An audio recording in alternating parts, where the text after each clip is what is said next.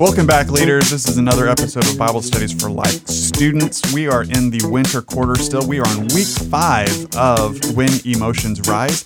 This week we're, we're studying overcoming worry.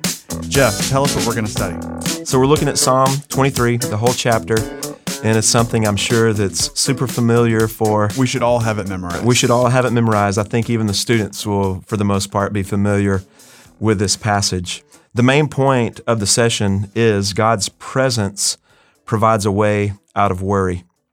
Um, the, uh, the the psalm here starts off with the idea of the Lord is my shepherd, and I think it's no small coincidence that God appeals to us as sheep. What comes to mind, That's Andrew, right. when you think about that? Oh, we are stupid, dirty little animals. We need a lot of guidance. we definitely need guidance. Um, to be a little bit more specific about sheep, like whereas other animals have talons to protect themselves or Yeah. teeth to hunt, sheep have none of that. They've got nothing either offensively or defensively. They're But soft. they're wearing soft cashmere all the time. That's right. if they could keep it clean, then they'd be really nice. But no, I mean, the truth of the matter is, sheep are, in a sense, helpless, and they have a reputation for being dumb. I don't know that it's so much dumb as they're just inclined naturally to follow, and they will follow to their peril without someone there that can lead them Right. in, in the right paths. So when God um, is revealed in this psalm as our shepherd, then it uh, speaks specifically to his protection. He protects his sheep against things that would bring us harm, and he provides for his sheep. The psalm says, He lets me lie down in green pastures. That's healthy vegetation where they would um, be fed, quiet waters.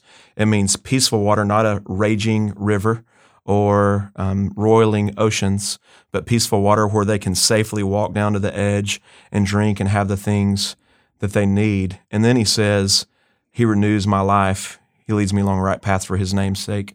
So it's not just that He provides, but He brings renewal when there's trouble and when there's brokenness. He brings healing when there's sickness. So those are things that God does for us. When we tend to worry, um, it's about things you mentioned. And I think it was in our first session, things that are out of our control. We think think about things that may never happen, and it brings us all kinds of worry.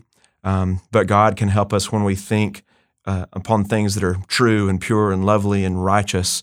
He can protect us from that worry, um, from the, the the anxiety that we're so naturally inclined to, just by focusing on Him.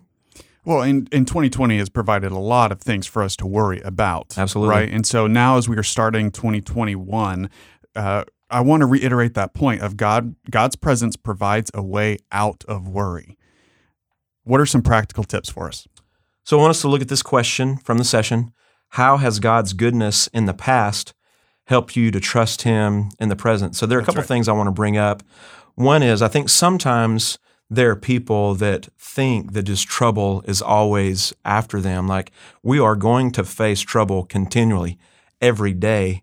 And if we're not careful, we will define our lives according to the hardships in our mm. lives. And we may feel like, um, much like our walking through the valley of the shadow of death, being surrounded by darkness and danger, um, things even pursuing us intentionally, uh, we may feel like, you know, there's nothing but trouble in our lives. But the truth of the matter is that God has protected us in the past. Um, this idea of remembering is something that's super important. The, the, the Jewish people celebrated the Passover every year to remember the ways that God had delivered them from trouble, slavery Sure. in Egypt. We're called to remember continually the body and the blood of Jesus through communion, to remember his sacrifice for us. Remembering is an important idea in Scripture.